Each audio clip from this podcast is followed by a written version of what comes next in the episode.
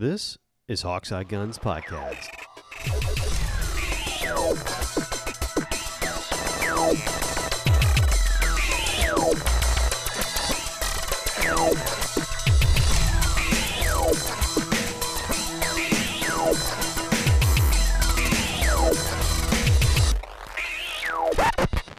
Hello and welcome to episode 18 of Hawkseye Guns Cast. And uh, I think we're to review a little bit of the topics that we had left over last time, which is, of course, John Wick 3. And before we do that, though, I think Jake and I would like to take a, a just a, a little time with John Wick, and, and we ha- we kind of have to. But before we do that, I think what we're gonna do is uh, go over some recent news in at least my neck of the woods. So it's a holiday weekend, at least when we film or uh, uh, record this. It's Labor Day weekend, and if you know anything about Labor Day weekend in Texas, there is a gun show somewhere. I thought that was just weekends in Texas. Well, there there are quite a few. Uh, I attend probably twelve to fifteen gun shows a year. Maybe on on a good year, probably closer to twenty. Right? We'll we'll make the pilgrimage to different places and everything. And this weekend was no different. And I went. I I swear to God, I went with all the intention of just selling a gun. I'm just gonna sell one.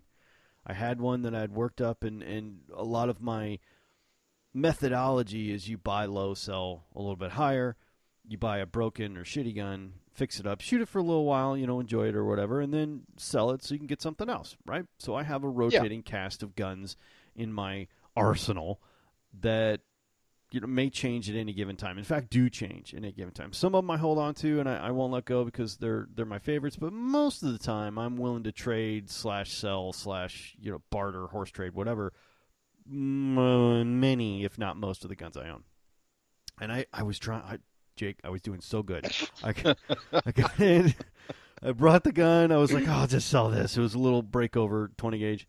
And I'm like, okay, I'm, I'm to sell it. I did. And I got like 100 and, I don't know, 175. I think I bought it for 50.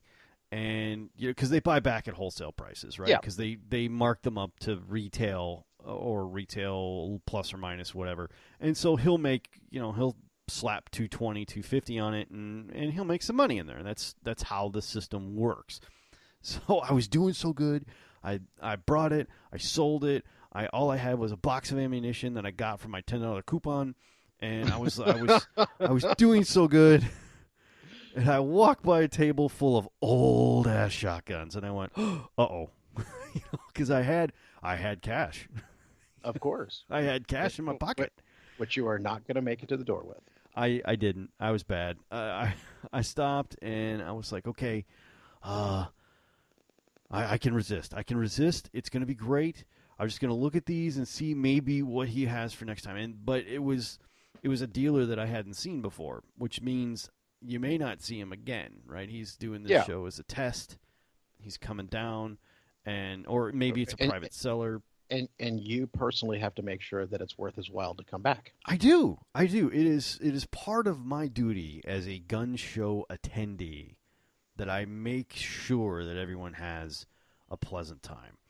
And he happened to have an arrangement of old 12 and 20 gauge shotguns.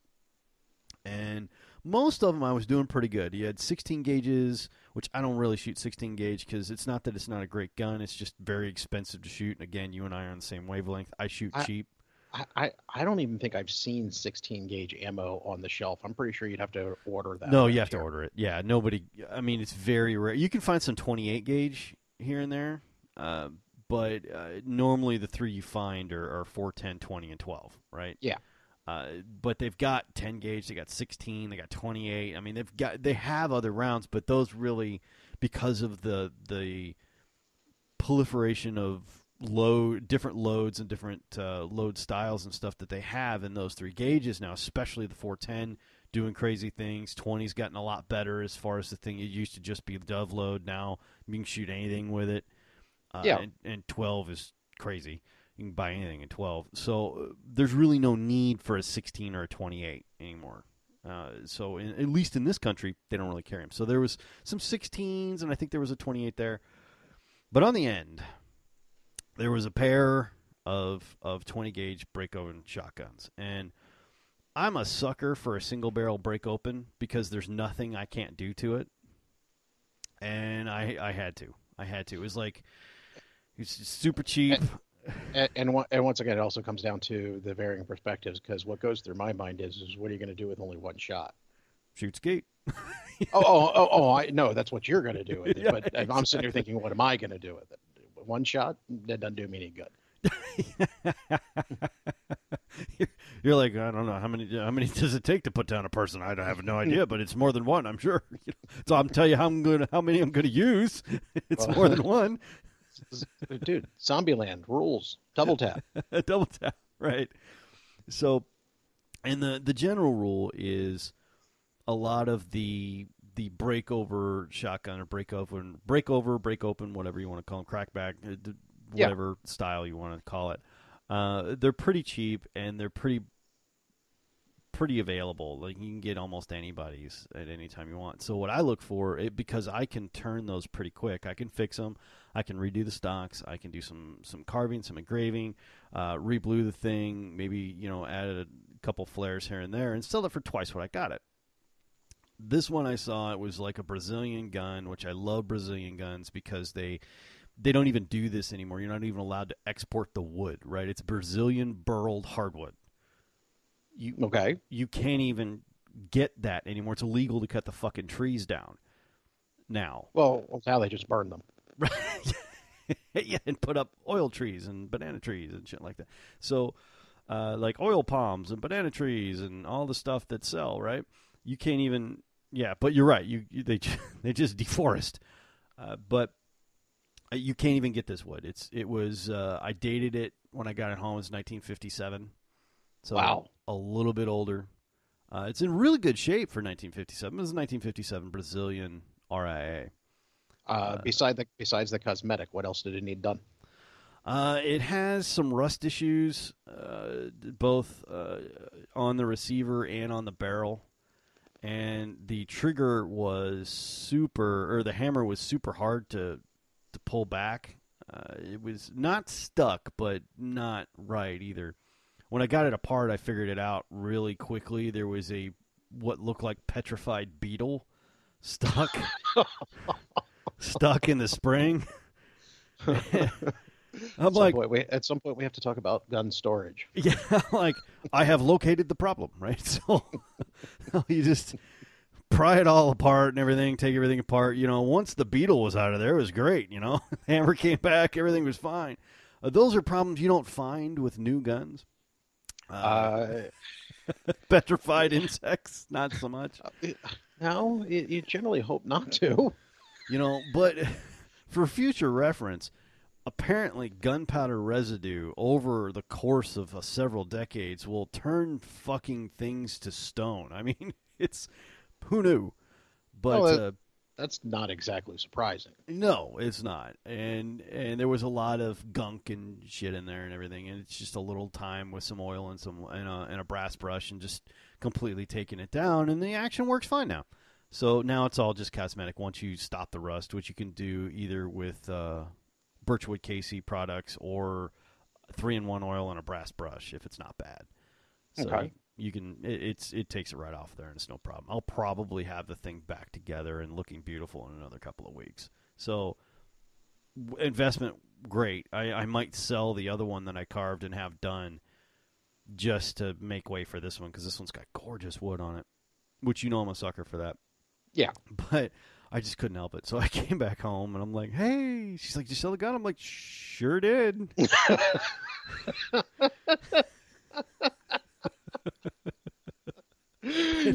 I'm just because I'm just I'm just picturing the look on well any wife's face at that exact moment.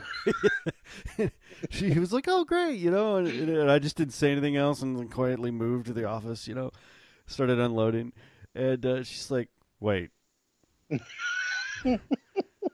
What did you buy? what did, did did you get anything?" Well, it's, it's, it's difficult to say. Uh, so, I mean, do we really own anything that we have? I mean, it's what is ownership? What did you do? You know, you, you, you know you're in trouble when you have to resort to philosophical discussion. Oh, yeah. she's she's like another piece of shit, and I'm like, yeah, it's kind of good, but you know, she really can't yell at me because it kind of pays it for itself, right? It's just that Well, I well, yeah. I never get like ahead. I just buy a better gun. Right? It's not it's not a a matter of of of like oh yeah we've made a bunch of this isn't a business. I'm just funding my hobby or my sickness as she calls it. So It- yeah. yeah, um, you know, bought one, sold one. You know? I did wind up The- ahead. The, You know? the, the, yeah, you, you're feeding the addiction. Yeah, exactly. Yeah, it's enabling. It's not. Uh, it's it's not a. It's not a final thing. I'm not in rehab. It's not anything like that. It's just. You know what they say, rehab's for quitters. That's right. You know, I have not admitted defeat yet. So it was. Uh, you know, I did make money. I made about a hundred bucks, but still, uh, I could have made close to two hundred, but I didn't want to. Uh, it was just too pretty. Couldn't help it. And it was funny because I was talking to somebody at work here recently, and I said, "Yeah, I'm probably going to go to the gun show." And they they were like, "You know, every time I go to the gun show, I go there and." Prices are like retail plus. You never get a good deal at the gun show. And I'm like, really? That's not my experience at all. I mean, yes, there are those people out there. Absolutely. And once again, it also comes down to what somebody's looking at and looking mm. for. I'm Right. sure to some extent, if you're looking at brand new, yeah. Yeah, and, But- yeah, exactly. And there's, and and this particular dude only shoots like the bees, right? Bur- Benelli, Browning, Beretta. Uh, th- then he shoots expensive. Yeah, and I'm like, "Mm, dude, of course not. I mean, there's no like this. Whatever else it is, a gun show is a business deal. It's not a swap meet. Okay, there's nobody, there's no seller out there like, hello, strange person who I've never met before. Here's this thing I have great value of. Uh, why don't you take it for much less than its actual value? There is no like that person doesn't exist, and if they do, I've never seen them at a gun show. it's just it's not happening. So, but if that's what you're looking for, those guns are there, and you can Yeah. even find them a little bit off. I mean, if they're a little dinged up, or, or they've they've had the crap shot out of them, or they're they're have some kind of other problem, sure, they're you'll find them cheaper than than a list. But But- but, at, at the same time, you're also talking about somebody who's probably not interested in putting the work into the firearm. No, They not at all. Right. Buy special. Right. And and that's the only reason I or the only way I I feed these many guns, right? Cuz it's not it's not that I'm buying expensive stuff. Once in a while I'll get a hold of a Browning or a Beretta or something like that, but that's pretty rare and I I turn it immediately because I can buy four other guns for the price of what that damn thing's going to do. And I just for what I do, it's I drag them out into a field and shoot Yeah. skeet with it. So it's not. I, I, I don't feel any need to to get anything terribly exciting because I know what I'm going to do with it. But you can.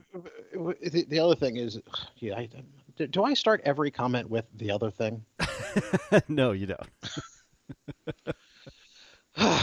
um, the difference being is, is oh, geez, there's another one. Um, let's see, let's see, a new way to start a comment. Transition phrases. Um, uh, what you're trying to do is actually use one. Yeah. You're you want to use it, it, it, it. You know, the idea of what who the manufacturer is may be kind of cool, but it's kind of secondary as far as you're concerned. Oh, completely Uh, secondary. whereas you want, you've got somebody who doesn't really want to know how well he can scoot sheet, uh, skeet, excuse me, shoot skeet with. He's trying to see it, have it hanging over his shoulder, and say, "I have a Benelli." Right. Right. And and that's and that's fine. There's a lot of people like that. A lot of people, oh, it shoots beautifully. Oh, I'm sure it does. Yeah. It doesn't shoot two thousand dollars or four thousand dollars worth of beautifully to me. Yeah. I would much rather have a Remington, but uh, you know, whatever. I I don't really care. As long as I can make shot go through the gun, I don't really care whose stamp is on the barrel. It doesn't really matter to me. Because it's if you're on, you're on. If you're off, you're off, and that's that's it. You know, as long as the damn thing fires, I don't really care. Well, I, I'm here today to help you. I'm here to I'm here to enable you in a way that will hopefully not get you in trouble with the wife because you can say, "I was doing this for Jake." what do you got? Uh, I've suddenly got a fascination with having a lever action rifle. Ooh, yeah. Yeah, they, they, the, at the store I tend to go to, they've got a Mossberg 3030, but um, a couple of things. First of all, it's expensive. Yep. Second of all, it's a heavier round that I like to shoot. Mm. Um, I did go into so, a little bit of research to see whether or not you could find a lever action rifle in, in my beloved 9mm. I can't seem to come across one. yeah. Uh, so what I settled upon was one that would fire 38 special 357 Magnum. Ooh, rare. Um, so and and that's what I was going to put you on the hunt for. Ooh, yeah. Uh, as I'm not expecting it to happen tomorrow, but just one of those things. And uh, you know, obviously, you know, Venmo is a thing, so I'll definitely pay back for it, obviously. But uh, look, that's what I'm looking for. I'm looking for something, even if it's something that you know I've you know got to contribute a couple of bucks for you to um, make it usable. yeah, Marlin makes a nice uh, 19 or 1894 in 38 special. Mhm. That uh, and I've seen those around once in a while. In fact, I've got a uh, a Marlin in 44 mag. Yeah. And Uh, it uh, is uh, well, well, once again, part of it going back into the fact that I'm cheap, so I was looking for a lever action that would fire the most inexpensive round that could. uh, and then the other part of it being the what if this now has to turn into a usable one? That's why I was thinking 38 special uh, slash 357 Magnum because you can take it out and play with the 38 special and then load it with, the 357. 357. Yeah. Yeah. Yeah, you could. You could. And and the Marlin lever action is actually pretty good with that. I mean, it takes a lot of rounds and it's it's got a a very substantial block. It's it's you know, it's not bad for that. It's really not. So I mean, it's it's not uh, like the 3030 has a different bolt, but if you're Yeah. if you're looking at an 1894 or something like an 1894, it's it's just as reliable as the day is long. Uh, so so that there there's my quest for you. Oh, that'll be a fun one. I like that. I like that. The only di- the only downside with something like that is most people, not all, but most people don't turn those loose pretty good because they're cheap to shoot and they last forever. Yeah. Uh, but you do run across them. Like I said, I ran across the the uh, the 44 Marlin. Yeah. And you know, Uh, and and once again, that's why versus just looking up one online and ordering one for myself, I figured, well, first of all, I'm I'm here to help you. Se- second of all, I figured that you know you in your various trips to gun shows might be able to find one on the cheap that once again takes a couple of bucks of parts and some beautification and turns and into an awesome you got a, a very well, you know, well used but clean as hell yeah rifle that's easy to shoot and, and cheap. exactly And yeah, you can totally do that. Uh, a lot of those lever actions, especially now, the the only problem with those is is they do take a little time to kind of redo, and and people are famous for like throwing them in the back window of a truck, and they have all kinds of of rust and warpage and stuff. yeah, so you kind of have to deal with all those. So it may not look flawless, but like like me, you're looking for a shooter, something you can go play Yeah. with, which is Yeah. entirely doable. Entirely It- doable. A- a- and I go back to it. I'm, I'm. This is, you know, I knew this might take a little bit of effort, a little bit of time, a little bit of playing around with the firearms. So, I, I as I said, I'm here to help you. right on. I am writing that down right now for Jake. 38 special 57. And that, and that, and that, the next, next time you come into the house with a new, you know, and the wife gives you It's for Jake. the the look. It's it's not for me. It's not for me. It's not mine. I didn't do it. We're Exactly. selling this one, I promise. Exactly. Oh yeah, yeah. No, it's it's a lot of fun. It's a lot of fun to go find them, and it's a lot of fun to fix it. At least for me, it is. It's you know you get a gun for yeah anywhere from fifty to one hundred fifty bucks, and you put a little time, a little effort, a little money in it, and very little money normally for parts and cleaning supplies and stuff, and then sell it for. Well, we did. We just did this with a, uh, I guess, a couple months ago with a a 12 gauge Wingmaster. Yep. Uh, bought it at a show for I don't know, and this is our third or fourth one because they sell. Unlike you can sell a Remington ring, Wingmaster, you just can. They they're the most prolific. You know, an, eight- an 870 is is sellable. Okay, I don't care to who or why. Well, But- whether whether it's a Remington 870 or a Mossberg 500 or 590, you can, uh, uh, you know, that's it's like trying to sell a Honda. Yeah, exactly. Uh, what's the line from Chris Rock? I don't know how the hell I'm going to sell all this crack. You know, it sells itself, right? That's, that's how that happens. You know, so if you get into it cheap enough, and it's broken, it has some problems, nobody wants to fix it, it's ugly, whatever, and you get it for cheap enough, you can turn right around and sell it for you know 250 275 and the guy's going to slap a tag on it with 300 350 and get his money and you And know happy. yeah, you know, as long as you stay under that, you're going to get your money back out of it, Yep. uh, just because you are. Uh, although the Mossberg 500s are a little bit cheaper than that, honestly. Well, the the Mossberg 500s uh, is the cheap version of it. It's the most pro, it's the more prolific version. Oh, of it, but it's the absolutely. Yeah. Of it because it's um, got more uh, polymer in the receiver than the 590 or the 870. Yeah. Oh yeah. No, they're the and the five the 500s are are wonderful, wonderful guns. They just don't break ever. Um, Yeah.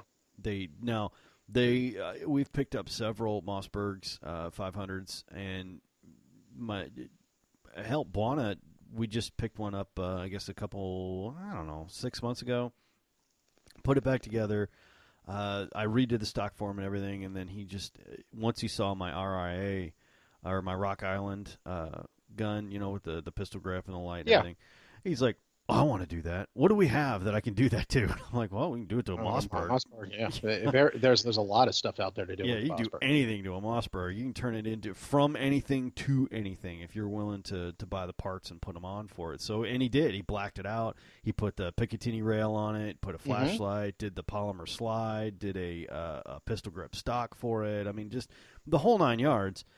And it looks great. I mean, it's Yeah. it looks. I mean, you can't tell it was a gun from the 1970s. It looks like you just bought it at a tactical shop last week. You know, I mean, because effectively half the parts on it he did. because it's a Mossberg 500. Because yeah, and they just do that. I mean, that's that's what they do. That's why the 500 is the platform for that, and that's why the 870 is is much of the platform for Remington. Although personally, I like the Remington's fit and finish a little bit better, but Um, I, I've generally gone for the 590s versus the 500s, so that you'd have the the full metal receiver in there Yeah. with the with the Mossbergs. But uh, I went with the Mossbergs instead of the Remingtons for a very very simple concept. I like where the controls are on them better. oh yeah, the top top safety The, and stuff. it's- it's the top safety, and then the, even where the um the the uh, release button is. Uh, I can is see a that. little, Is, Yeah. is a little bit more convenient for me. There's a lot of answers for for going with Mossberg over Remington. I mean, there's there's a larger aftermarket for them. Oh, oh, but but even then, it's they're they're both wonderful firearms. Oh God, yeah. No, It- I, it's it, it's a matter of preference more than anything else. I shoot skeet with a Remington 870 Wingmaster, and it's Yeah. And it's got a Cutts compensator on it. It's got it. The gun is from 1950 or 1948 or something like that. The or no, 1952. No, it's exactly as old as my father. It's 1952, and the stocks on it come from a 1970s Wingmaster, and they bolted on or screw, you know, just bolted right on flawlessly without any. I mean, they're interchange. They're literally both Mossberg and Remington are in the shotgun 12 gauge, elegantly flawless as far as interchangeable parts. Yes, They just are. They just do that. And uh, it's you got sometimes you got to pay attention with well if it's pre 1970 if it's this or that but other than that you can still find any part for it anywhere and it's just it's just worth it uh, but yeah we'll see if we can't get you a rifle man it'll be it'll be fun once again, and I, I I'm here to help you. Just out of curiosity, what got you on a lever action wood stocked rifle? That's no, Uh, that's out of your comfort zone. It, it, it is typically out of my comfort zone, and, and as I said, when I first went into it, I first started thinking, I wonder if I could find one of those in nine millimeter. Uh, as we said, the answer to that was no. No. Yeah. Um, Nope. but uh, it just looked like a lot of fun. Now, it, it's it's it's going to be one of the pointless, useless ones in my collection, uh, and I mean that as as far as in self defense, sort of.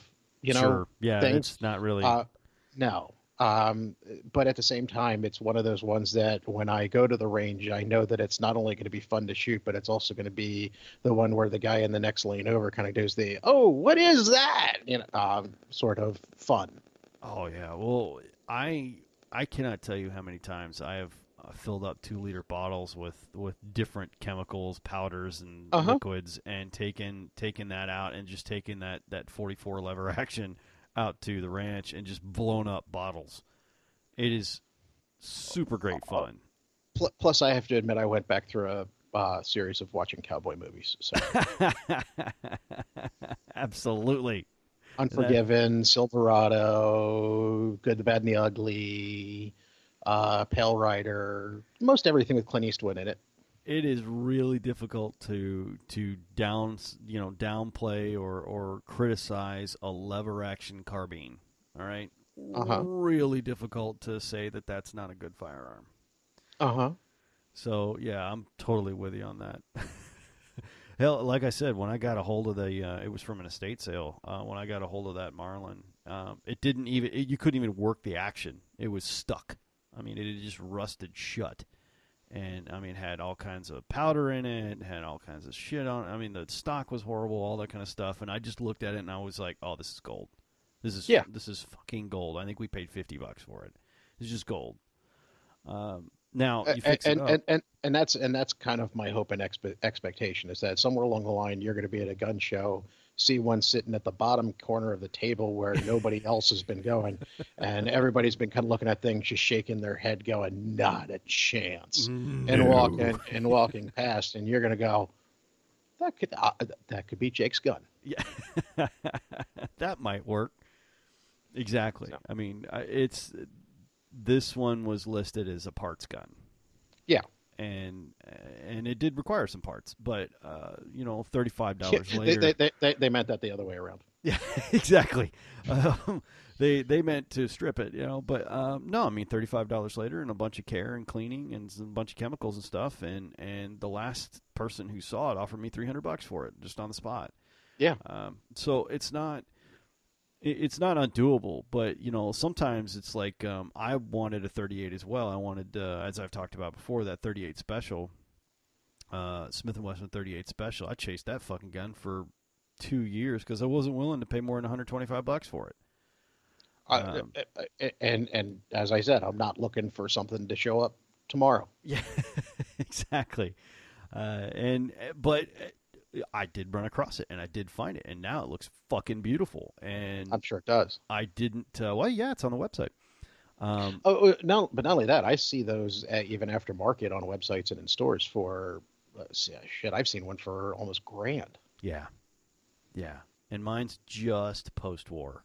So Yeah. it's not the really expensive one, so I don't feel bad shooting it, you know, or, or like a, a collector's edition that that's like, oh crap, I could sell this for twelve hundred bucks, you know. That's that pre war shit, you know? Yeah. It's like, man, I'd feel bad rolling rounds through this when I could just take the money and go buy one that would I wouldn't feel bad about, you know.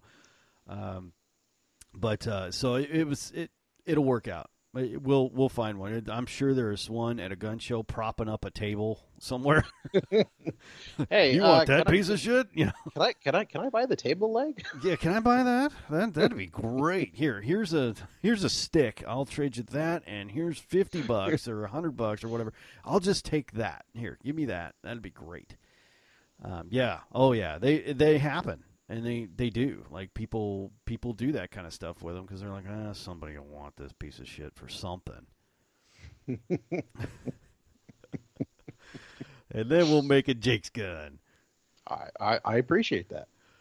Oh shit! So, with that out of the way, what we will turn to now is something that anyone who listens to this cast, both of you, should be familiar with. And that is a couple weeks ago, John Wick 3 Parabellum came out on video, which means you can freeze frame the crap out of everything on screen and look at all the gun porn, Yes. of which there is much. yes. Now, the the uh, if if A- you're actually, actually, if nothing else, the first half an hour of the movie is how to get away without one, yeah oh yeah A- and, and how to use just about everything around you as a weapon instead of including a firearm. horses yeah horses suddenly recognizing that you happen to be in a knife showroom. Ooh, we're having a fight. We just happen to be around knives. yeah uh, I did love that he took the uh, like uh, when he's in that same area and he took the Navy and Army Yeah. The uh, the Colt 1851 Navy and the I think it's an 1860 Army revolvers and swapped out the cylinder and barrel just to shoot Yeah. one like to spin it and Ju- shoot one guy One- a guy One bullet. yeah and like ne- never occurred to him to look at the wall and see what else was up there ammo wise. Right, He and needed I'm to like- shoot that bullet. dude why didn't you just take whichever bullet you just traded the cylinder in the barrel for and fucking use that gun if you had that bullet. Like wh- why? It was cool to see him break them down but I, I did not get that scene at all. And maybe somebody can explain it to me but i'm like why did you just do that? I don't understand like why you used the barrel from this one and the hammer from the other one and combine them to do oh, okay. I'm not sure why you did that, but it's cool. As I said, I was wondering why he went for the one that'll only have one bullet. exactly. Kind of goes get- back. Kind of goes back into the break, break open shotgun. What are you going to do with just one? Well, that guy's dead. All right. Yeah. Oh, uh, yes. That that particular guy is dead. That particular guy is dead. Uh, there, there, there, there were six more. Yeah. Now, see, now the fact that you didn't have more bullets means you had to have a whole big knife fight. All right. Uh, uh, well, and then a nice thrown axe at the at the end. That is true. That is true. But uh, bef- even before that, uh, my Bond Arms Derringer was uh, was the gun they used at the doctor's office.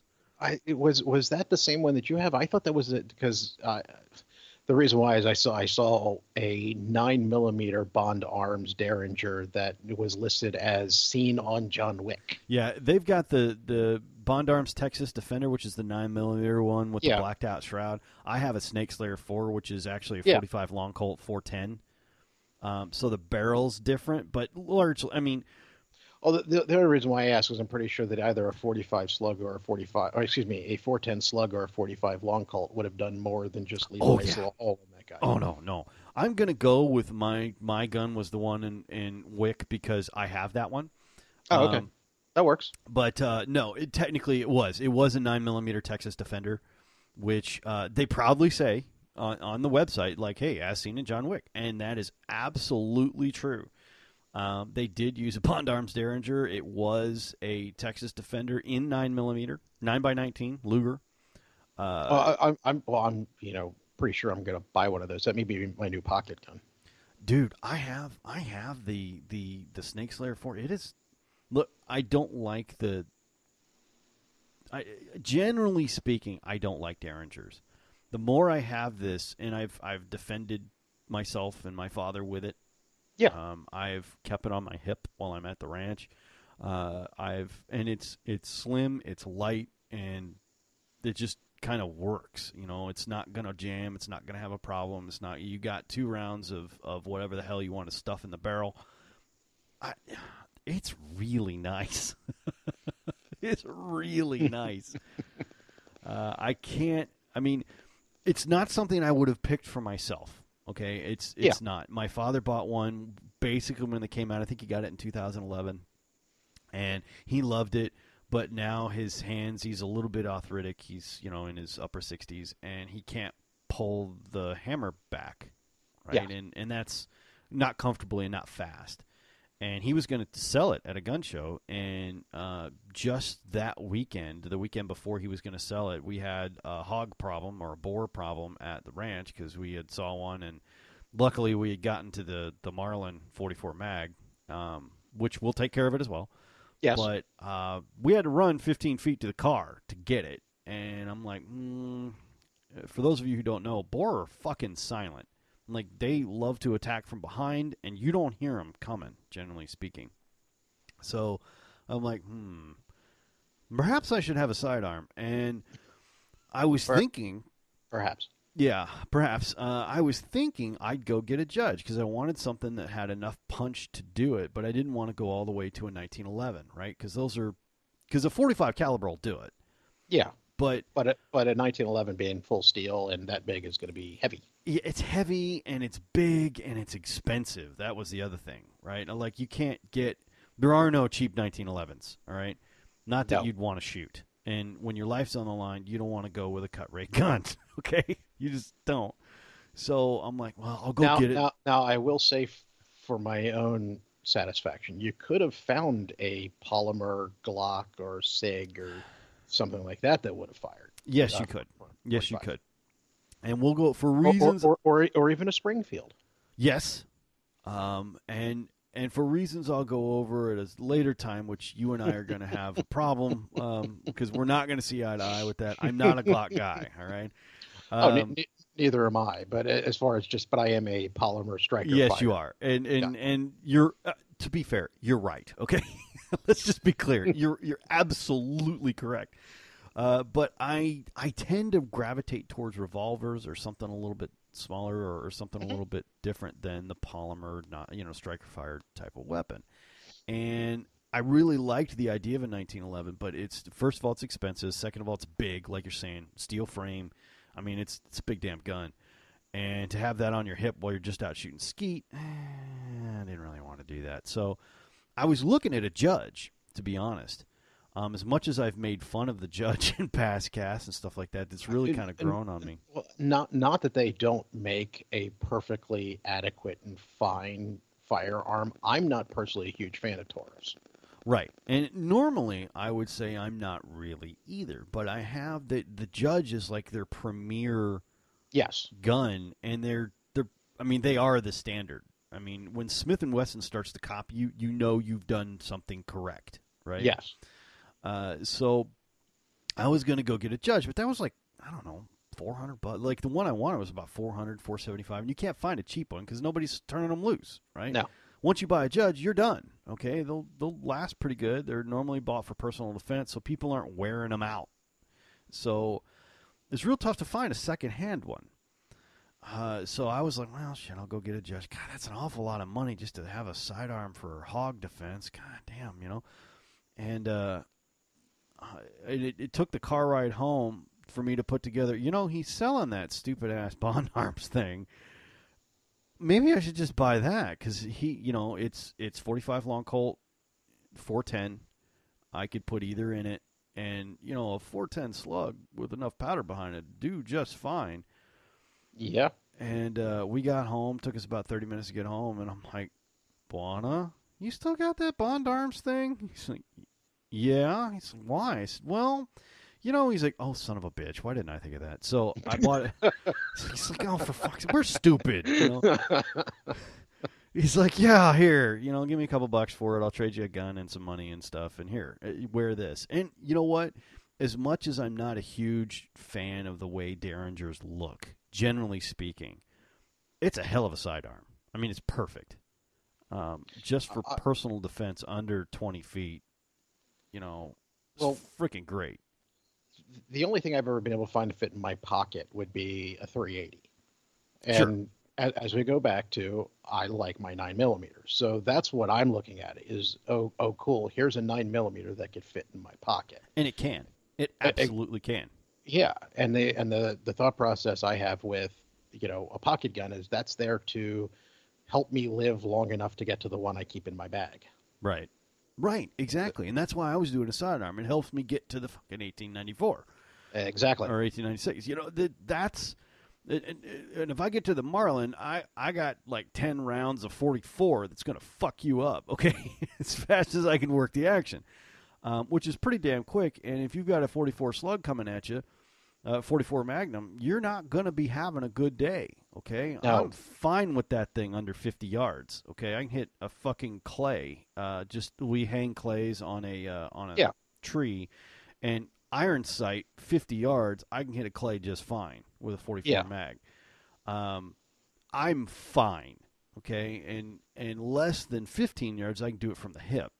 So with that rifle, so I'm not worried at all. But I still got to get to it, you know.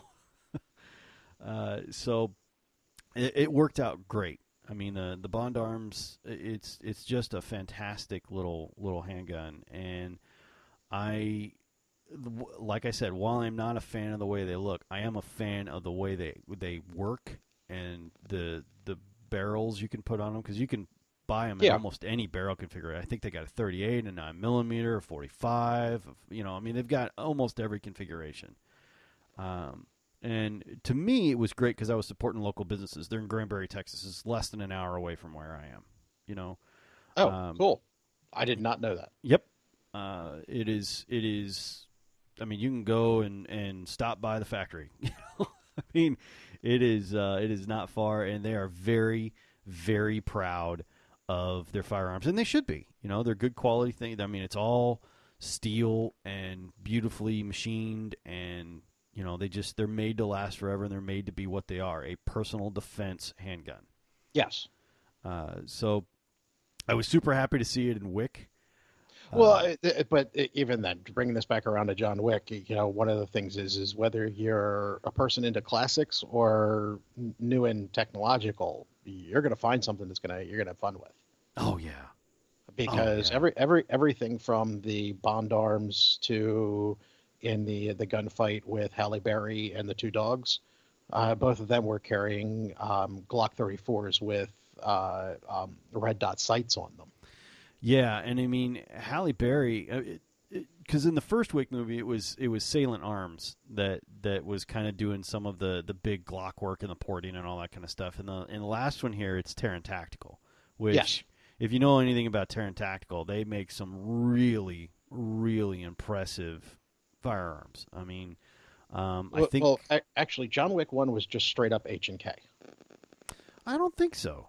Hold on. Uh, you know what? I can I can Uh, but but that, that being said, modified H and K. So you may be correct about who did the modification. I mean, uh, his well, whole thing was the fact that he had liked his his uh, H and K. Uh, it's it's um.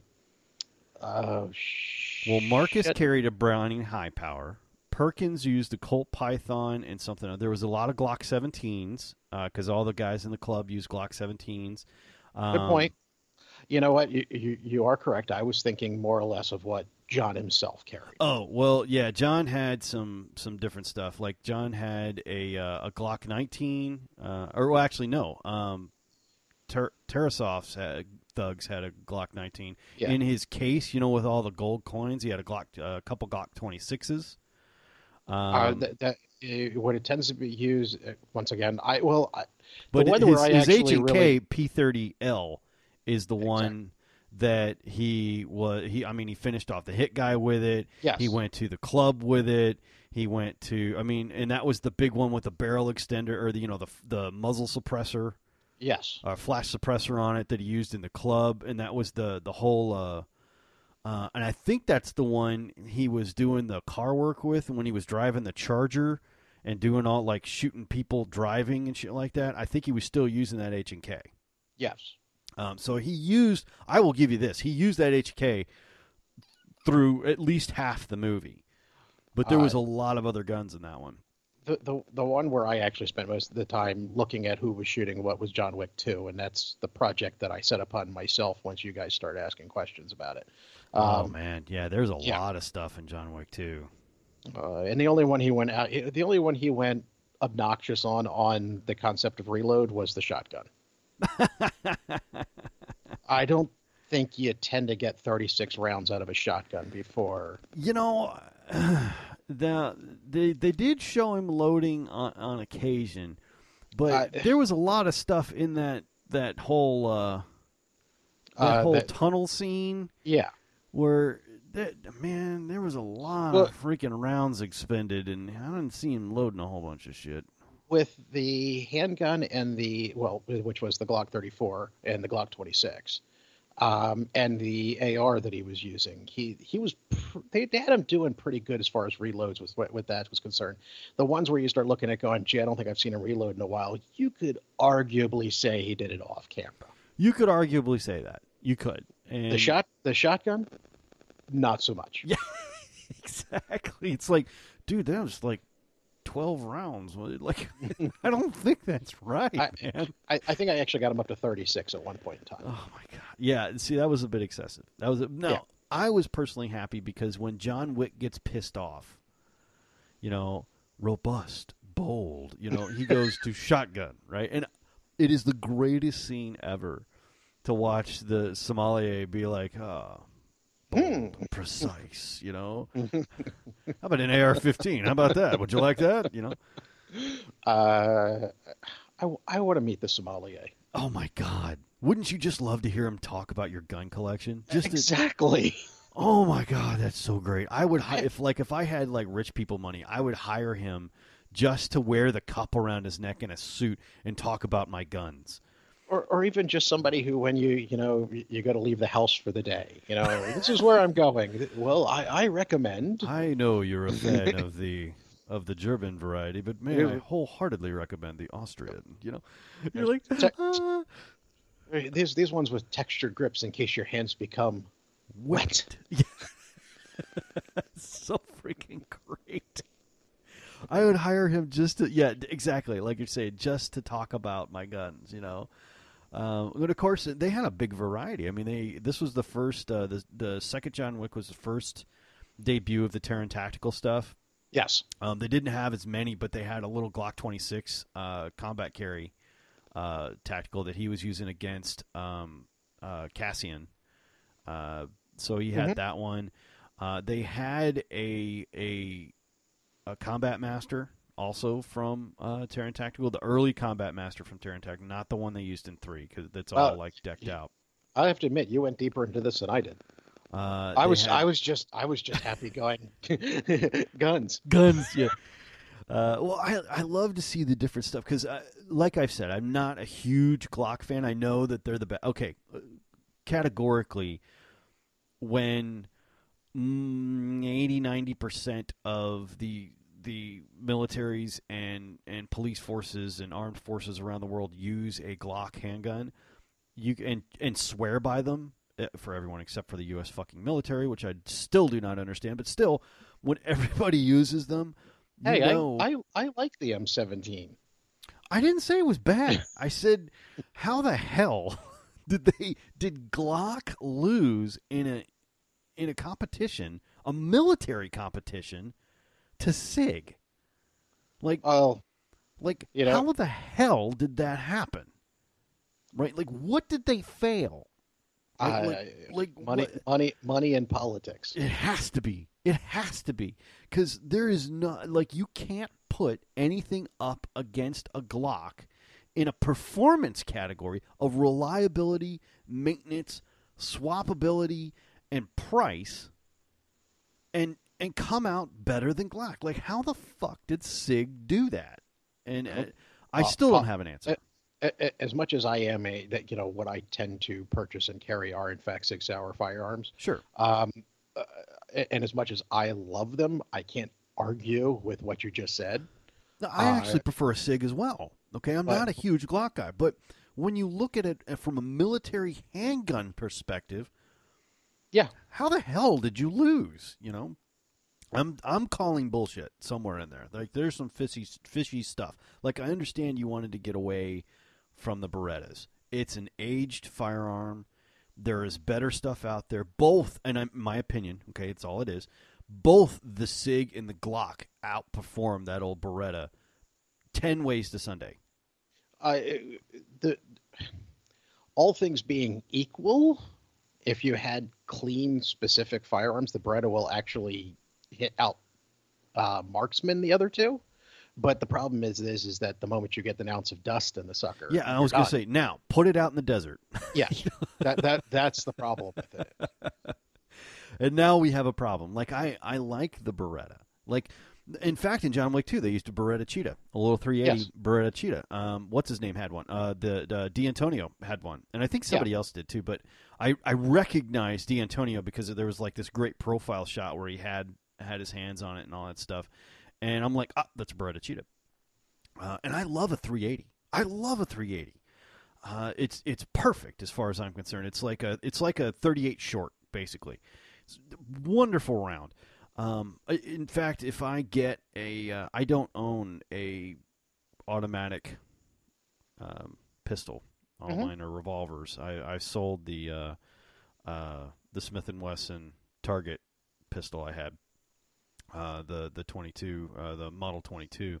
But um, if I were to have one, I'd have a 380 right? Because it's small, it's compact. I can carry it in different stuff. I mean, I love Shannon's Walther. I I love the Walthers. As, as, as a matter of fact, um, big Walther Walth- makes a beautiful gun, I'm a big Walther fan. Uh, I like Uh, the Sigs.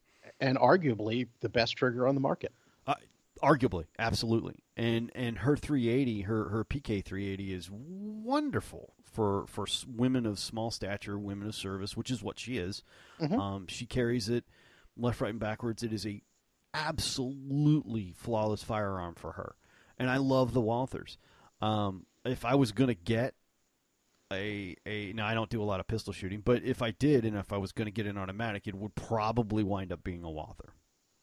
But um, I mean, they, they used one in Wick. They have uh, they had a CZ. I don't know if you saw it, but they had a CZ P9. Uh, the the fat Chinese guy who he like. I I'll admit I missed that one. Uh, they had that. A lot of Glock 17s. A lot of Glock 17. A lot of Glock in, in Wick in, in particular. Um, Eh, What, are, are you sure they were 17s? A lot of them were running around with 34s, and it's funny that I find that, and and it's maybe my own perspective. I find that the Glocks tend to look smaller on TV and in the movies than they are in real life. They do. However, uh, the the bodyguards in the tunnels in Rome, and um, I think what's her name, the uh, uh, the silent assassin. Um, Uh, it wouldn't surprise me if she was carrying a seventeen. she had a 17. I recognized the 17 because that's the one that uh, that I, I recognized that profile. But yeah, that one was 17. Um, Wick had some 26s. He also had a 26 uh, combat, but he had a lot. There was there was the big guns with the like the uh, The the combat master. You know, they had Yeah. a lot of 34s. They did have a lot of 34s. Um, Wick carried, and I know that's probably the one you're keying in on. Wick carried a 34 uh, combat master. Yes. Um, but he And it- also in two had an HK P30L as well. Um, in in that, in fact, that's the one that uh, when he gra- when he was Oh, putting in all the- the guns on the bed. Yeah, when he was putting all the Yeah. guns on the bed, and he had it in a in a like a I don't know like a waist holster or something like that. That that HK P30 was But, was but- in that and, that, holster. and and that was supposedly the first, the same one he had from movie one, Correct. Yeah. At least you know in the in the- theoretically. in the yeah theoretically um kimber actually made an appearance as well which Well, that that was the 1911 at the end. oh my god that was so great the kimber warrior that he's and if it wasn't the sommelier like i can understand why kimber was excited about that because it's like morpheus is giving neo a gun and what's he give him you know A, Ki- a Kimber. a Kimber, right? Like how that other than the sommelier, which I, uh, that is the like the greatest scene. I'll back that up like 15 times and watch that whole scene. I love that scene. Well, as Um, much as as much of that though, that was also meant as a story point, being the fact that he was only going to have seven rounds, Yeah, and and it's not this, and it's not the same thing if you give him a Glock 43. Actually, you know, it, it might have been an interesting story of uh, here we're giving you this little Glock 43 that holds seven rounds. You know, see what you could do with it. But I, I will admit that I enjoyed the Kimber 45 a whole lot better. Oh my god, just the one-handed press check with the with the Kimber. I, it's just so freaking great. You know, somebody please get this man a gun. and I'm like, Morpheus gonna give him a gun. You know, I mean, I just it it's the little kid in you. You know. Oh. Um, but uh, and I think your uh, speaking of your SIGs, he Uh, uses a P320. Oh, oh, a lot of the what the um, jeez, why am I forgetting the guy's name? Uh, the bad guy, D'Antonio? D'Antonio. Yeah. A lot of his a lot of his henchmen were carrying P320s. Yeah, yeah. Uh, there was there was a lot of that. Uh, there was, uh, I mean, and Wick used a, a nineteen a silenced nineteen eleven in the in the tunnels where he's shooting at Cassian. Uh huh. That was a uh, I don't know whose it was because I didn't really rate. It had a lot of custom kind of work on the slide, um, but Oh, it was I- a 1911 of some some sort. You know, I a lot of of people make a 1911 now, but I, I want one of those, but silencers are completely or suppressors, excuse me, suppressors, yeah, ex- yeah, are are completely illegal here in the state of Delaware. yeah. of They're the- not exactly legal here either. Uh, Texas is I- not really a fan. I mean, not not not even like uh, a, a short barreled something where you have to get an NFA uh, um, stamp tax stamp for it. You just can't have one. Yeah, uh, they're illegal in Texas as well. Uh, it's just they're really putting the kibosh on that stuff. I mean, they Is is, Um, is a silence twenty two to get rid of you know potential uh, boyfriends for your daughter really that much to ask for? I don't think so. but my plan is to just bring him into my office where I've got guns hanging all over the wall. just be like, just remember, We're in Texas. we're in Texas, and she knows all the law enforcement. I'll just find a hole to put you in, and they'll help me cover it up. Okay, don't screw with and. Now I realize as a father that's not exactly what you're supposed to do, but that's what's going to happen. all right? Who says? Who says? yeah, that's what's going to happen. Uh, but they did use a lot of 1911s in, in like di- different kinds too. It wasn't the same one Yeah. either. Um, I think like one of them was a Springfield. Like Cassian was using a Springfield, and I recognized that one because I recognized the slide on it and the the uh, the trigger and, and stuff like because it's got this like cool cross drilled trigger and stuff like that. I recognized that one. I, you know, on a completely separate note, to digress for a moment, uh, Springfield's actually got something new coming out in in the handgun market. And let's put it this way: I'm assuming it's in the handgun market because what they're advertising is something for personal defense for the city, the jungle of the city. Wow. Um, so, but they haven't shown anybody what it is. Apparently, they're not going to until the 25th of September. Um, I, I have to admit, I'm curious since their whole big thing was coming up with the mod 2.0 to their single stack. Um, are they, and then particularly looking at it with compared to the SIG's first realm into the small firearm, which was the P365, which had issues. Well, that's Um, cleaning and- it up for And- and- and- issues. and their and Sig and Springfield's response to it was is yeah we may only have six rounds but we're reliable.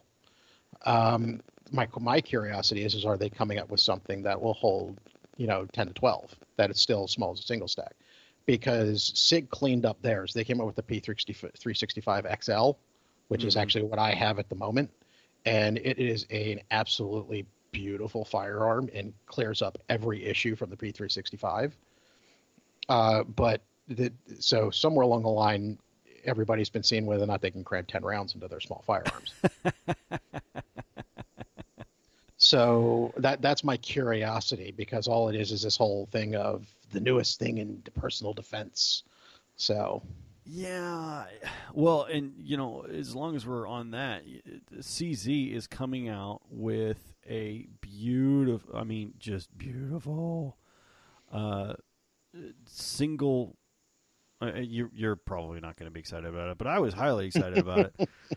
um, they have got CZ is coming out with a break open trap gun, single barrel trap gun oh okay. which is going to be the the the all American is is what they're calling it, I think. And Wait, wait, wait a minute. CZ is coming up with the All American. I know, I know, I you'll it's it's I get the There's a little bit of irony in there. I I get the irony, I do, uh, but it is still something I am seriously looking forward to. Uh, there's there's uh, a big rib on it. It's a break open, uh, single barreled trap gun, and to me, that's just like the holy grail. It's like it's light.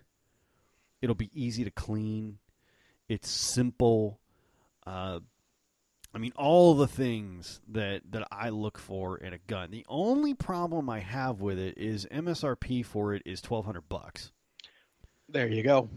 Uh, which And it's going to be several years before you find one sitting on the edge of the table at the show. I know, I know. It's so far beyond my price range, like where I normally get. I mean, the most, the most I've ever paid for a gun, like period, is like five hundred and fifty. But and that was the the over and under Bikel I got, which is the the uh, uh, freaking Browning uh, clone, basically Yeah. is is what it is. I mean, it's a it's it's a Citori clone and I, it's like, oh god, twelve hundred bucks for a trap gun. Gee, I, I, mm. I, I understand. You know, my holy grail is a um, a, a Kriss Vector. Once again, on the cheap side, it's fifteen hundred bucks. So, am I ever going to have one? No. no, no, probably not. It's, you know, that's that. Um, that's like, like that bullpup looking thing, isn't it? Uh, yeah, it's the one that actually came over. It, it, it It's got like a big box in front of the trigger with like the. yeah every science fiction movie that's still using bullets has been using them as their uh, their future uh, weapon. their future weapon since uh, Total Recall. Yeah, Um, but uh, yeah, so it it looks a little bit on the futuristic side. It takes all the recoil and pushes it down versus back at the shooter, ah, uh, which is the whole vector thing. It vectors the, the recoil towards the bottom. Um, but but they're just really cool. They're really boxy, and I would love to have one. I'm not going to, but I would love to. yeah. See, I, I'm full of that as well. Like a lot of the stuff that I, I look at, it's like, oh wow, I'd love to have that. How much is that? Two thousand dollars. Well, that's nice. I'll just. I'll, I'll, look at that from afar. I'll just look at that. Yeah, because I'm know? not I'm not gonna do that. You know, like uh, uh, there's like all the Taran tactical stuff. Like I don't know if you've ever looked at their site. Like that uh, in in Wick three that that Combat Master that that Glock Yeah. 34 Combat Master. Do you know how much? Just take a wild stab at how much that thing is retail. Oh, probably thirty five hundred bucks. Thirty eight. Yep, Oh, I wasn't far off. sure is. Um, it's thirty eight ninety nine. It's, he- here's here's the best part about it is is if you with what you have in your shop, if you look at some of that stuff, you can do a lot of that to a firearm. Yeah, I can. I can. Yeah. And and that's that's the thing, right? Like I don't like I'm turning a for instance, I'm turning a Springfield 67, which is an old ass shotgun, an old style old ass shotgun. Yeah.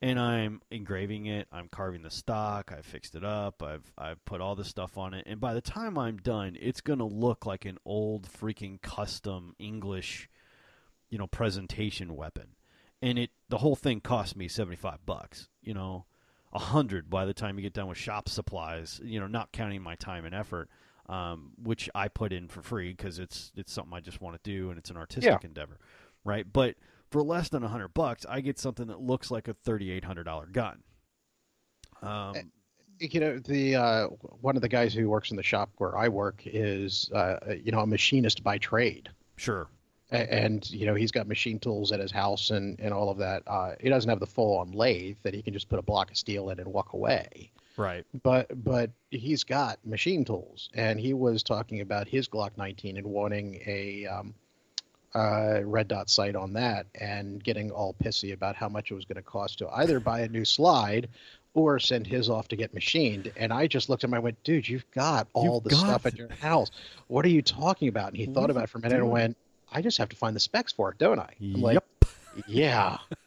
and then and then once you have them and know that you can do it, you start telling other people that you can. Right, and and that's how I make a lot of my gun money. Is people will send me guns. Hey, you know, I found this in my dad's closet. Can you make it work? Sure can.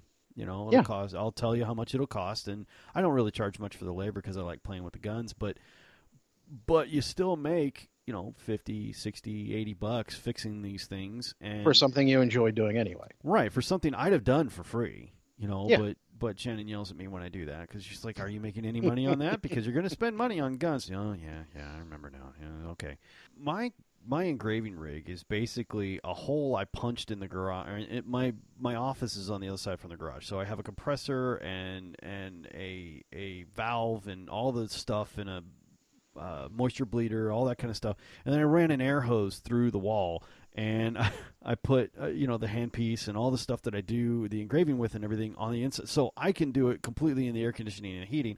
And I can just sit in here with a pair of headphones and listen to an audiobook and just carving and engraving all freaking day, right?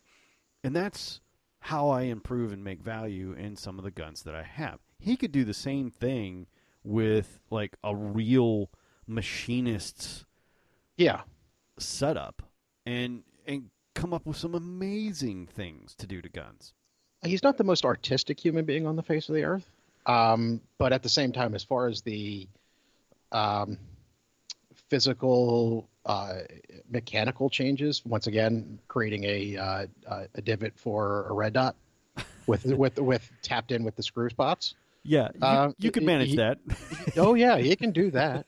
you, you you tell him you want a couple of custom ports in the slide. He can do that. Right. This is all. It's, uh, and and that's the part I was trying to get a, a, across to my dad. You know, Uh, there's we were going to uh, one of the things I'm going to do is drill some holes in a row on one of my field guns, and he's like, "What are you doing?" I'm like, "Creating a compensator." He goes, "What? That's not a compensator." I'm like, "Really? What is a compensator other than holes in the barrel?" Yeah. You know, what, really, what is that? You know, he's like, well, uh, I guess you're right. I'm like, yeah, Uh huh. uh-huh. You know, all you got to do is do it right and make sure they're nice and lined up and, and you know in the right direction where you where you want it to, to port the gas and everything. And now you you have a custom ported or custom vented barrel. That's Yeah. all that these guys are doing. Now, I will I will totally give you that Taran Tactical is really good at at making that shit look cool. Oh, I, and and their and their um, entire bread and butter is, if nothing else, people like me who wouldn't have the wherewithal to do any of that. Sure, and and honestly, it's not it's not that common that people have that or have that Yes. ability, um, because it's like, why would you? like, there's a very limited thing that you can do with that. Like my carving and engraving rig, there's not a whole lot I can do with that other than you know like some woodworking projects and some other metal engraving and everything like that. But I don't have anything else I do that on. There's Yeah. not like I like what the hell else would I use it for? I bought it for that, right? And it's not cheap to do that. I mean, my rig is like 600 bucks. Um, there's not a lot of people who would throw the cash to want to do that. I felt that it and- was worth and- the money. And my coworker has it primarily for doing for machining laser parts. Right. It's it's not you know the idea of machining out and milling out the slide of a Glock is not exactly what he purchased it for. Right. I found mine for carving stocks um, to be great because it added value and I got more money out of it. And I sold enough guns by this time at an upgraded price that I've now since paid for it. But it took me a year and change to pay for the damn thing. yeah, Uh, so there's there's a give and take with it, but honestly, there's not a lot of reason. Like it, I couldn't make that uh, that uh, what the hell was it? I guess uh, uh, an M4. They, didn't they have a Benelli M4 in that? Somebody. I mean, it was a beautiful. Uh, yeah, and they customized out a lot of the internals on it with like the slide bolt and Yeah, I mean the bolt release had a beautiful like uh, extra extension, and then it had that uh, that that uh, I don't even know what it's called the the shell on the side that he just grabs and then slides in the barrel. Um, yeah. and it had a two two round Well, mag extension. Well, actually, you've I've seen a lot of people with the actual just clamp for the shell. That's more or less just a drill a hole in the side of the receiver. oh no, it. yeah, you could do that, but I mean, Yeah. there's the, that's you could take that to any gunsmith; they could do it for you for like 30, 40 bucks, right? They Yeah. just put that on the side for you, or you could, you know, they have them that you can glue it down. You can, ha- it's just not that big a deal. But the Now, I'm not sure I'm stuff- capable of actually snagging that shell, sliding it in, and keeping going in the same fashion. But I, I've tried it. Uh, I've, I've tried it. It has not worked out well. I wind up like blowing the shell off as I drop it in the dirt, right? Um, or I stovepipe it. Like I, I try and slide it in, but I accidentally let go of the bolt, and it's just like sitting there with the brass end hanging out. uh, that didn't Uh, work. Well, that didn't seem to do well at all. you know? So, and, and say what you want to, Keanu did a lot of work on on running those guns and working the action for it and and all that type of stuff. I mean, he did a, a great job pushing those through because it looks so natural and so great, and I just have Yeah. no idea how to do it. It's not like at any length of time. Uh, Actually, the, the training out of all of that, everything that we've seen that I would love to go through is surprisingly enough not even any of the ones with the firearms. I want to go through what Halle Berry did with the dogs. Oh my god, those dogs were just and, and they tell you know Keanu tells tells you it's like yeah the first day on set they're like don't look at the dogs. I'm like what? it's like look I'm telling you she's been training with them for six months. They don't know this isn't real. This is first day of shooting. They'll get used to you, but don't look at the dogs. We can't get to you before they decide that you have offended her. Okay. if they decide that she's in danger, you're fucked. Okay. A- a- And they get, and she was the one throwing all the commands out at them. Yeah. No, it wasn't. You could tell they weren't looking off off set to Nope. to look at their. No, she was doing it, and they you can see clips online of her training those dogs, and they are with her. Oh yeah, So it's like, and she had them going straight for the nuts. yeah, exactly. It's like, ooh, ooh. Well, he ain't getting up from that. you can shoot him in the head if you want to, but he ain't getting up from that. all you're gonna do is is cease his pain if you shoot him in the head. Uh, you know, he shot my dog. I get I it. get it. this whole thing started because someone killed a dog. exactly. Um, which I thought was the appropriate response for shooting a dog. Like, like finally, oh. I can explain to somebody how I feel about that. I agree. Uh, so I, I I would totally kill 82 people if they shot my dog. That is that is a reasonable response as far as I'm Uh-huh. concerned. Uh, now I would probably do it a lot different than Wick did because mine would be largely shotgun based. But other than that, um, same response, same response. It's fine. A whole lot, a whole lot messier. Yeah, yeah, I would say so. Uh, it was uh, they they do they do a lot they do a lot of work uh, in in Wick to make this stuff cool. But still, in my personal opinion, I hope that the series they do, um, called the Continental, has the sommelier in it.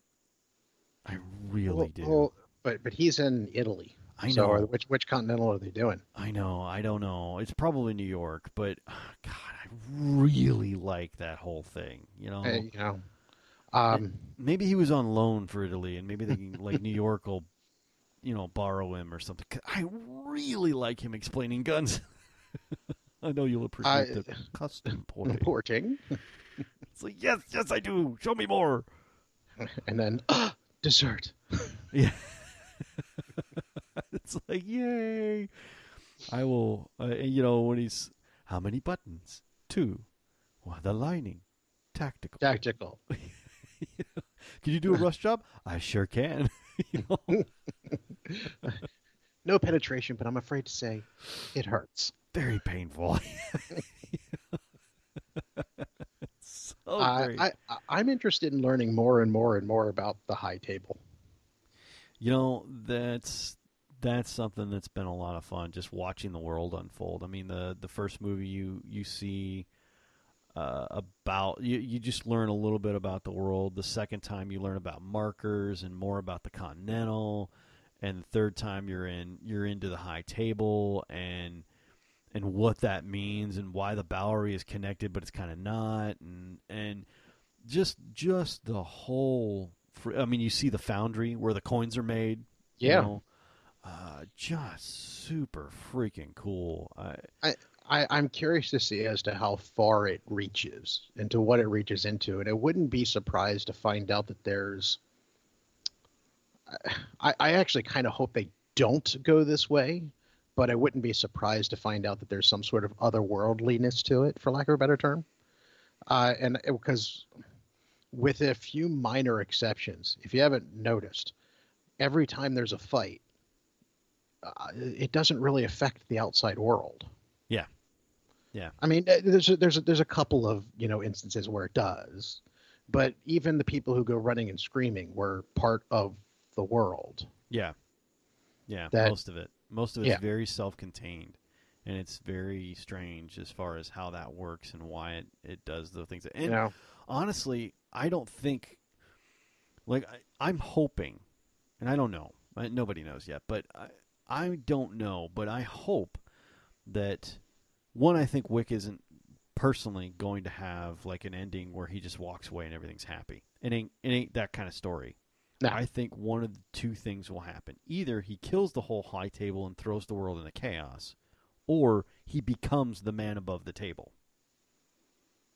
I think one of those two things is going to be true. I, yeah, somewhere along the line, he's never getting out No, again. no, he's never going to go back to being a normal guy. No, again. he's he's either going to Yeah. throw the world into chaos and everybody's going to be pissed at him, or he becomes the high table. Yeah. Uh, either way, I don't think he's going to get turned loose. Ever, because that's not who he is anymore. Right? He's trying to hold on to it. He I held mean- on to it for a little while, but that's just not who he is. I mean, at the end of three, he's looked like he's been turned into everyone's tool to take down the high table. Yeah, yeah. You I know, mean, it doesn't, doesn't matter what he wants or whether or not he's part of it or not, but he's been turned into that tool to take down the high table. right, and that's what people are doing.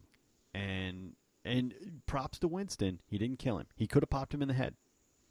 You know, he could once- have but, taken. but, but, but once again, he's he, he he as much as they're trying to question whether or not he's really John Wick's friend, he he's he's not. He's an ally, but he's not his friend. He's using Wick to take Right. down the table. Yeah, he used you, and then he took that beautiful Colt 1903 and popped you a couple times in the chest and popped you off a roof. Okay, Uh huh. and and the Bowery King's going to use him too, Yeah. but it's it's one. I'm I'm curious to see if he ever just decides to stop being people's tool and to make stuff happen for him, or or Well, uh, change well, the well, way well, it's going. Everything that's been happening has been him reacting. Right, right, exactly. At what at what point does he stop reacting? Wh- What point does he actually come up with an actual honest to god plan to end everything and move forward? Or does he remain someone's tool and not realize it till it's over and done with and he's screwed? Yeah, I mean his his plans are always very tactical. They're not very strategic. you know, Yes. he, he's brilliant at the tactical plans, and and even even Winston says, "Let let me do let you do what you do best." What's that? Hunt, Hunt. right? That's what he does. Um, now, what's terrifying is if you have a hunter who's picking his own prey, right, and making his own decisions on what is going to happen after he's done hunting. Then he becomes truly terrifying. Right now, he's just scary. right? Yes. And even the high table, or you know, even uh, uh, the adjudicators, like I don't want to see him uh, a visit from him in the middle of the night. No, Well- you don't.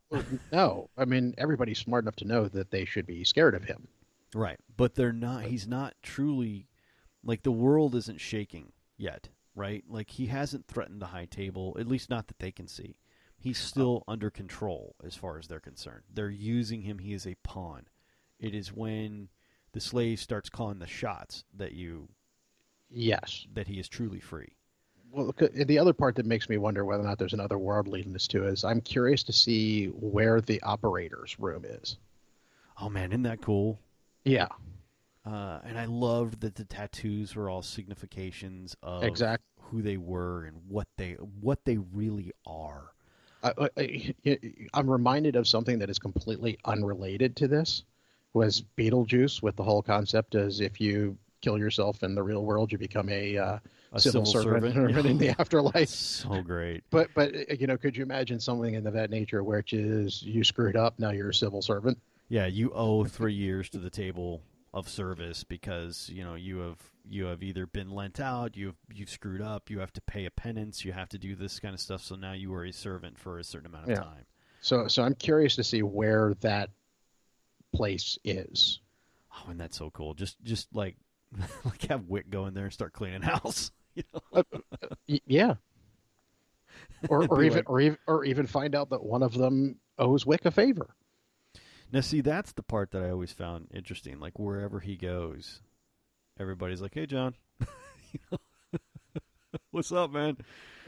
You know. Well, uh, I, I it- when he was in the process of actually working, he had to have been that guy. If you were nice and polite and courteous to him, he was probably pretty nice and polite and absolutely wonderful and courteous to you. Yeah. With that said, on the other side of that, oops. Yeah, and and when somebody like uh, professionals, like in the first movie, it's like, "Hey Frank, hey John, you working tonight? Afraid so." He's like, "Why don't you take the night off?" Thank you. Thank you. Thank you. I'm gonna do that right now. you know? Which is which is basically I have enough respect for you to tell you to just walk away, and if you're smart enough, you do it. But if I've got to shoot you, I will. I will. It's not a problem. We can we can fix that right now. But as a professional courtesy, I will let you go if you are smart enough to take it. And, no, and, and, and he also has a history of people who got in the way, who weren't necessarily trying to hurt him or weren't really part of what was going on, of injuring them just enough to the point where they could not follow him. Right. But at the same time, leaving them alive. You find out that he, he did it originally to the Bowery King.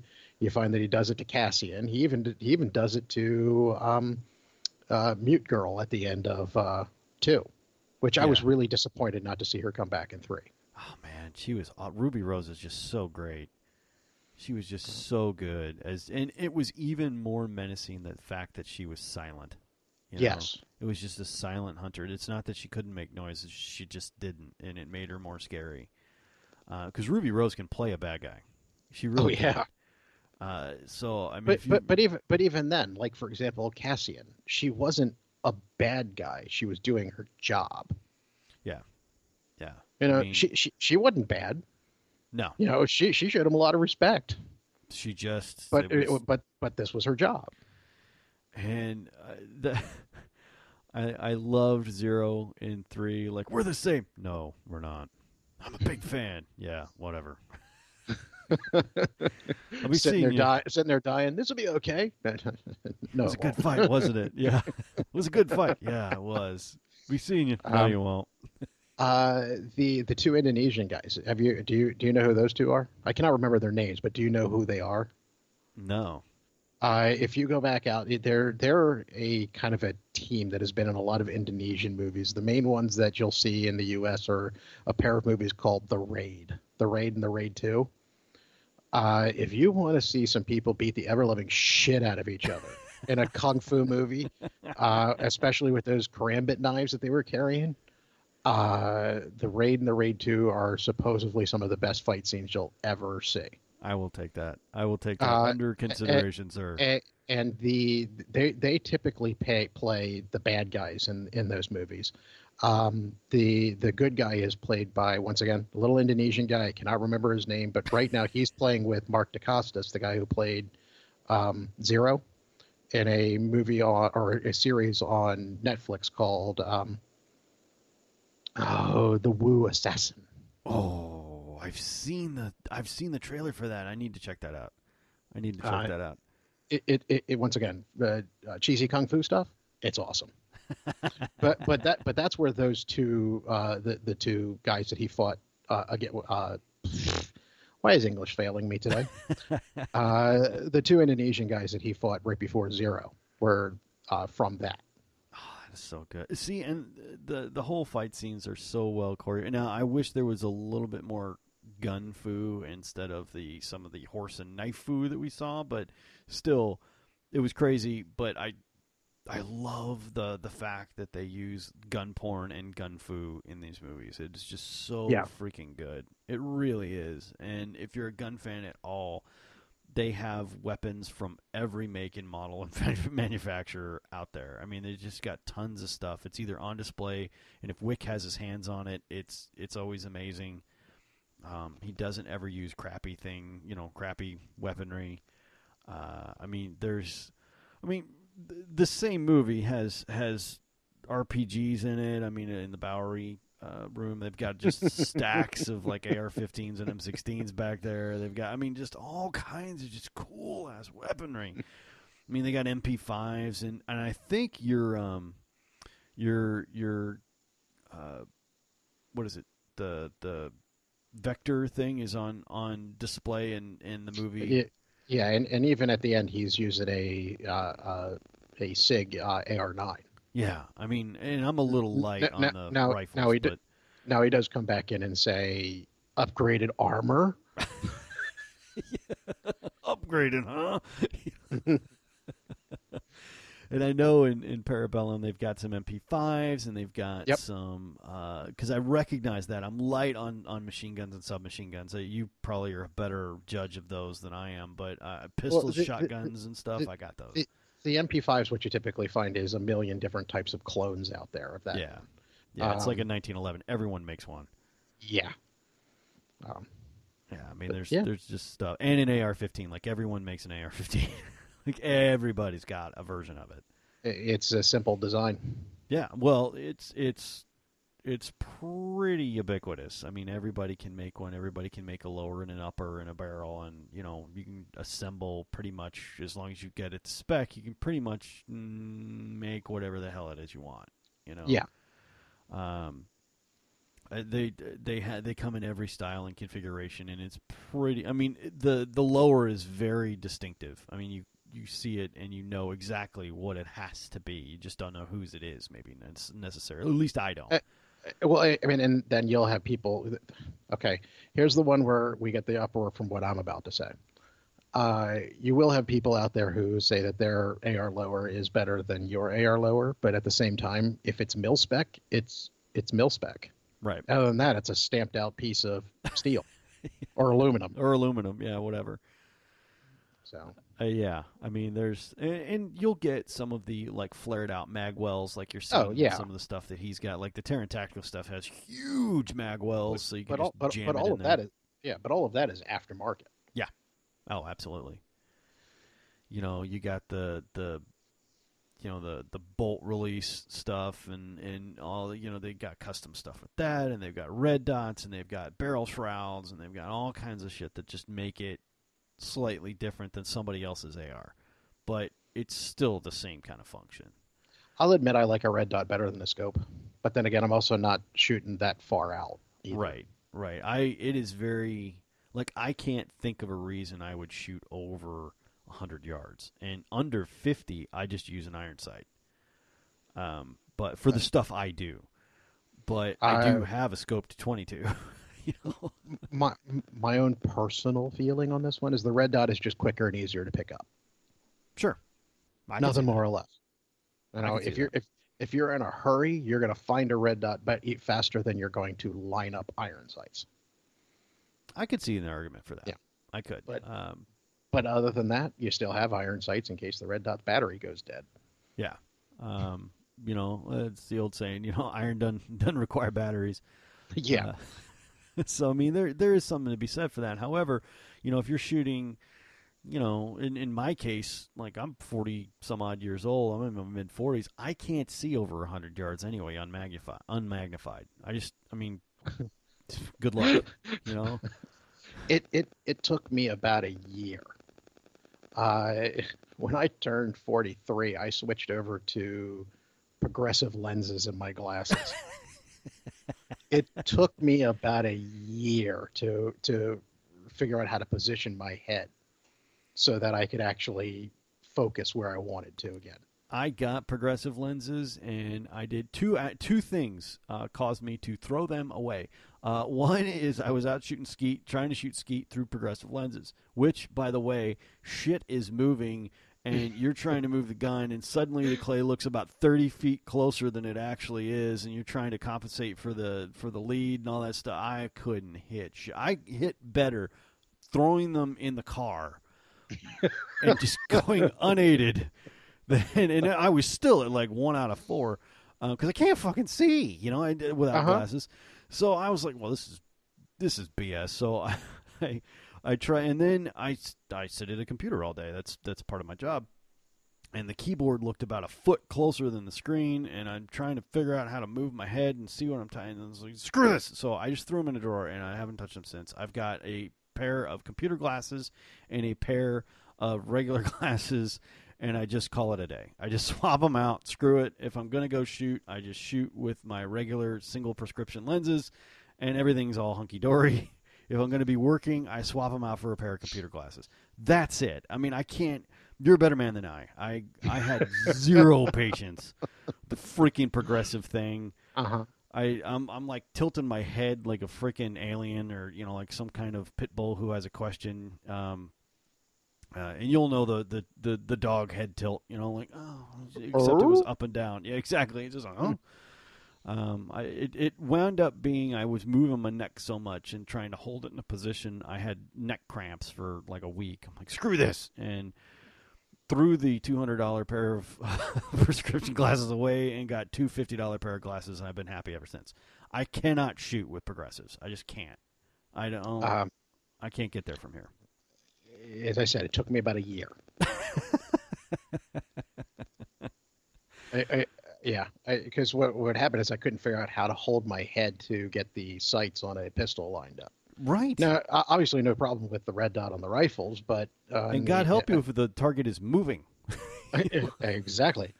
Um, but uh, y- yeah, you if you um, just where to line up my head to get everything to line up and actually have an adequate sight picture on the other side was not working for me. Yeah, and you Uh, can't uh, even do that with ski. uh, you know. Well, and I have to give my brother credit. He was actually very nice to me. Of course, most of my it's the lenses was, yeah, right. Um, but uh, it, it was funny. We went shooting uh, before I got them, and I was teasing him because he was trying to shoot some of the metal targets that flop over, Oh sure. and, and, and whatever he was missing, I was firing right after him and hitting. uh, yes, I was being an asshole. I know this. Something wrong um, with the gun there, bro? literally a month later we're back out again and i couldn't hit anything it's really quite frankly only been I you know i had to s- stop going to the outdoor range and going back to the indoor where you can actually see on the paper targets where, Where you, you're hitting. Yeah. exactly uh, to to readjust myself and i am just about there but yeah it's been a frustrating process I you're a better man than I. I I couldn't do. it. I did not have the patience for it. And and this is from a guy who shoots a scatter gun, okay? and I just wasn't hitting shit and I wasn't I wasn't happy. And I'm not the greatest with a pistol anyway, okay? Oh, oh I, I don't claim to be Annie Oakley by any stretch of the imagination. I, I- just want to be able to hit something.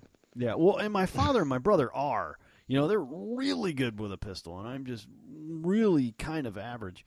And I, with uh, put progressive lenses on top of that, and it's just like, uh, well, why bother? You know, I might as well be throwing sticks at them. I mean, as much as this is helping, and it's not like I was shooting anything like stellar either. I mean, it was I was like on Shannon's 380. I was trying to shoot a 22 and nine millimeter. Like nothing, nothing worked. And uh, I just, I, oh, I got so frustrated. And then when I couldn't shoot a scattergun, you know, when I couldn't shoot shotgun, shoot, couldn't shoot skeet, I'm like, well, we're done. This is not happening ever. Because that's, you know, as you know, my favorite thing to do. And uh, I just, I couldn't, I, I wasn't going to put the time in to to try and learn to shoot with them. I'll just get, uh, it's, it was easier and cheaper just to get a different pair of glasses. Here, I'll just use these. It's fine. Um, and it works better with a scope for me. Like I, I, uh, I have a my bolt action uh, Lakefield 22. Uh, Mhm. I put a nice uh, three by thirty scope on it. It's beautiful, uh, beautiful scope, and just you know you can plink anything in 100, 110 yards, and you know the scope's all dialed in. It's all nice and pretty and everything. I have no, des- you know, like nothing to shoot at that. Like I don't hunt, so Yeah. I don't know why I need that, uh, but it came with the rifle, and I was like, well, screw it, I'll figure this out, and uh, that's what I did. But other than that, everything I shoot is under fifty yards. You know, um, I, so- most most of the time, when even it comes to pistol, I'm looking at somewhere between 15 and 20 at most. yeah. Um, You know, I, I actually had a law enforcement person tell me one time that the difference between 15 and 20 yards with a pistol shot is the difference between self-defense and murder. well, that's one way of looking at it, I suppose.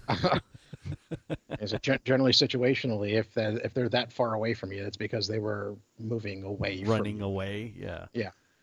Uh, you know, and for me, you know, it's it's like most of the time I'm at 20, 30 yards because that's what you're shooting skeet at.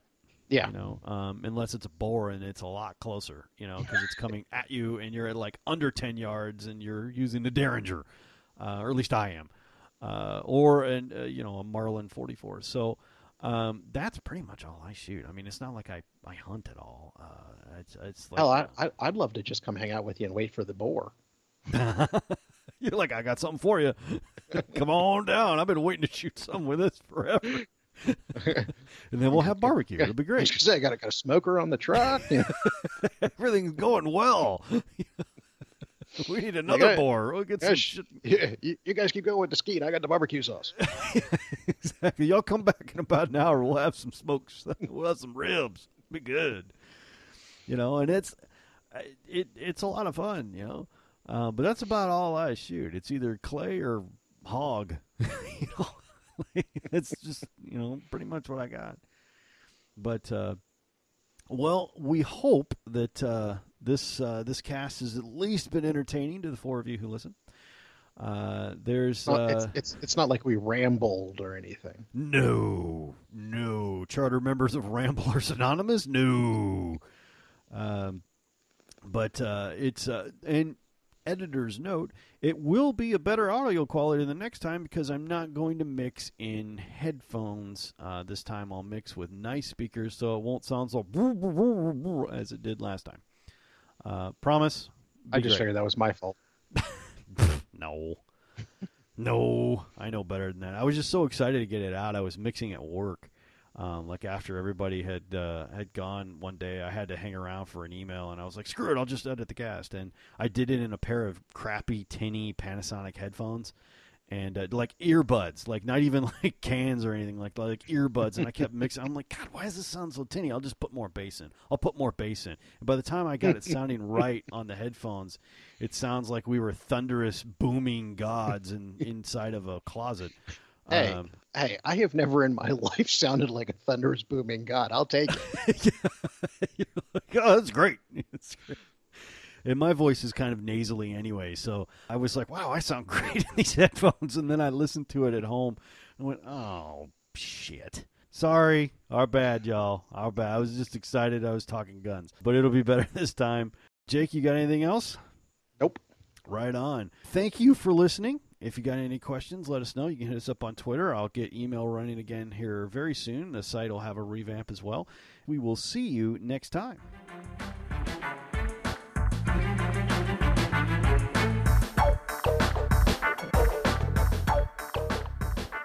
On behalf of Bona and I, thank you for listening. Thank you for downloading. If you're interested in more content like this or podcasts, check us out at hawkeyeguns.com. Thanks again, and we'll see you next time.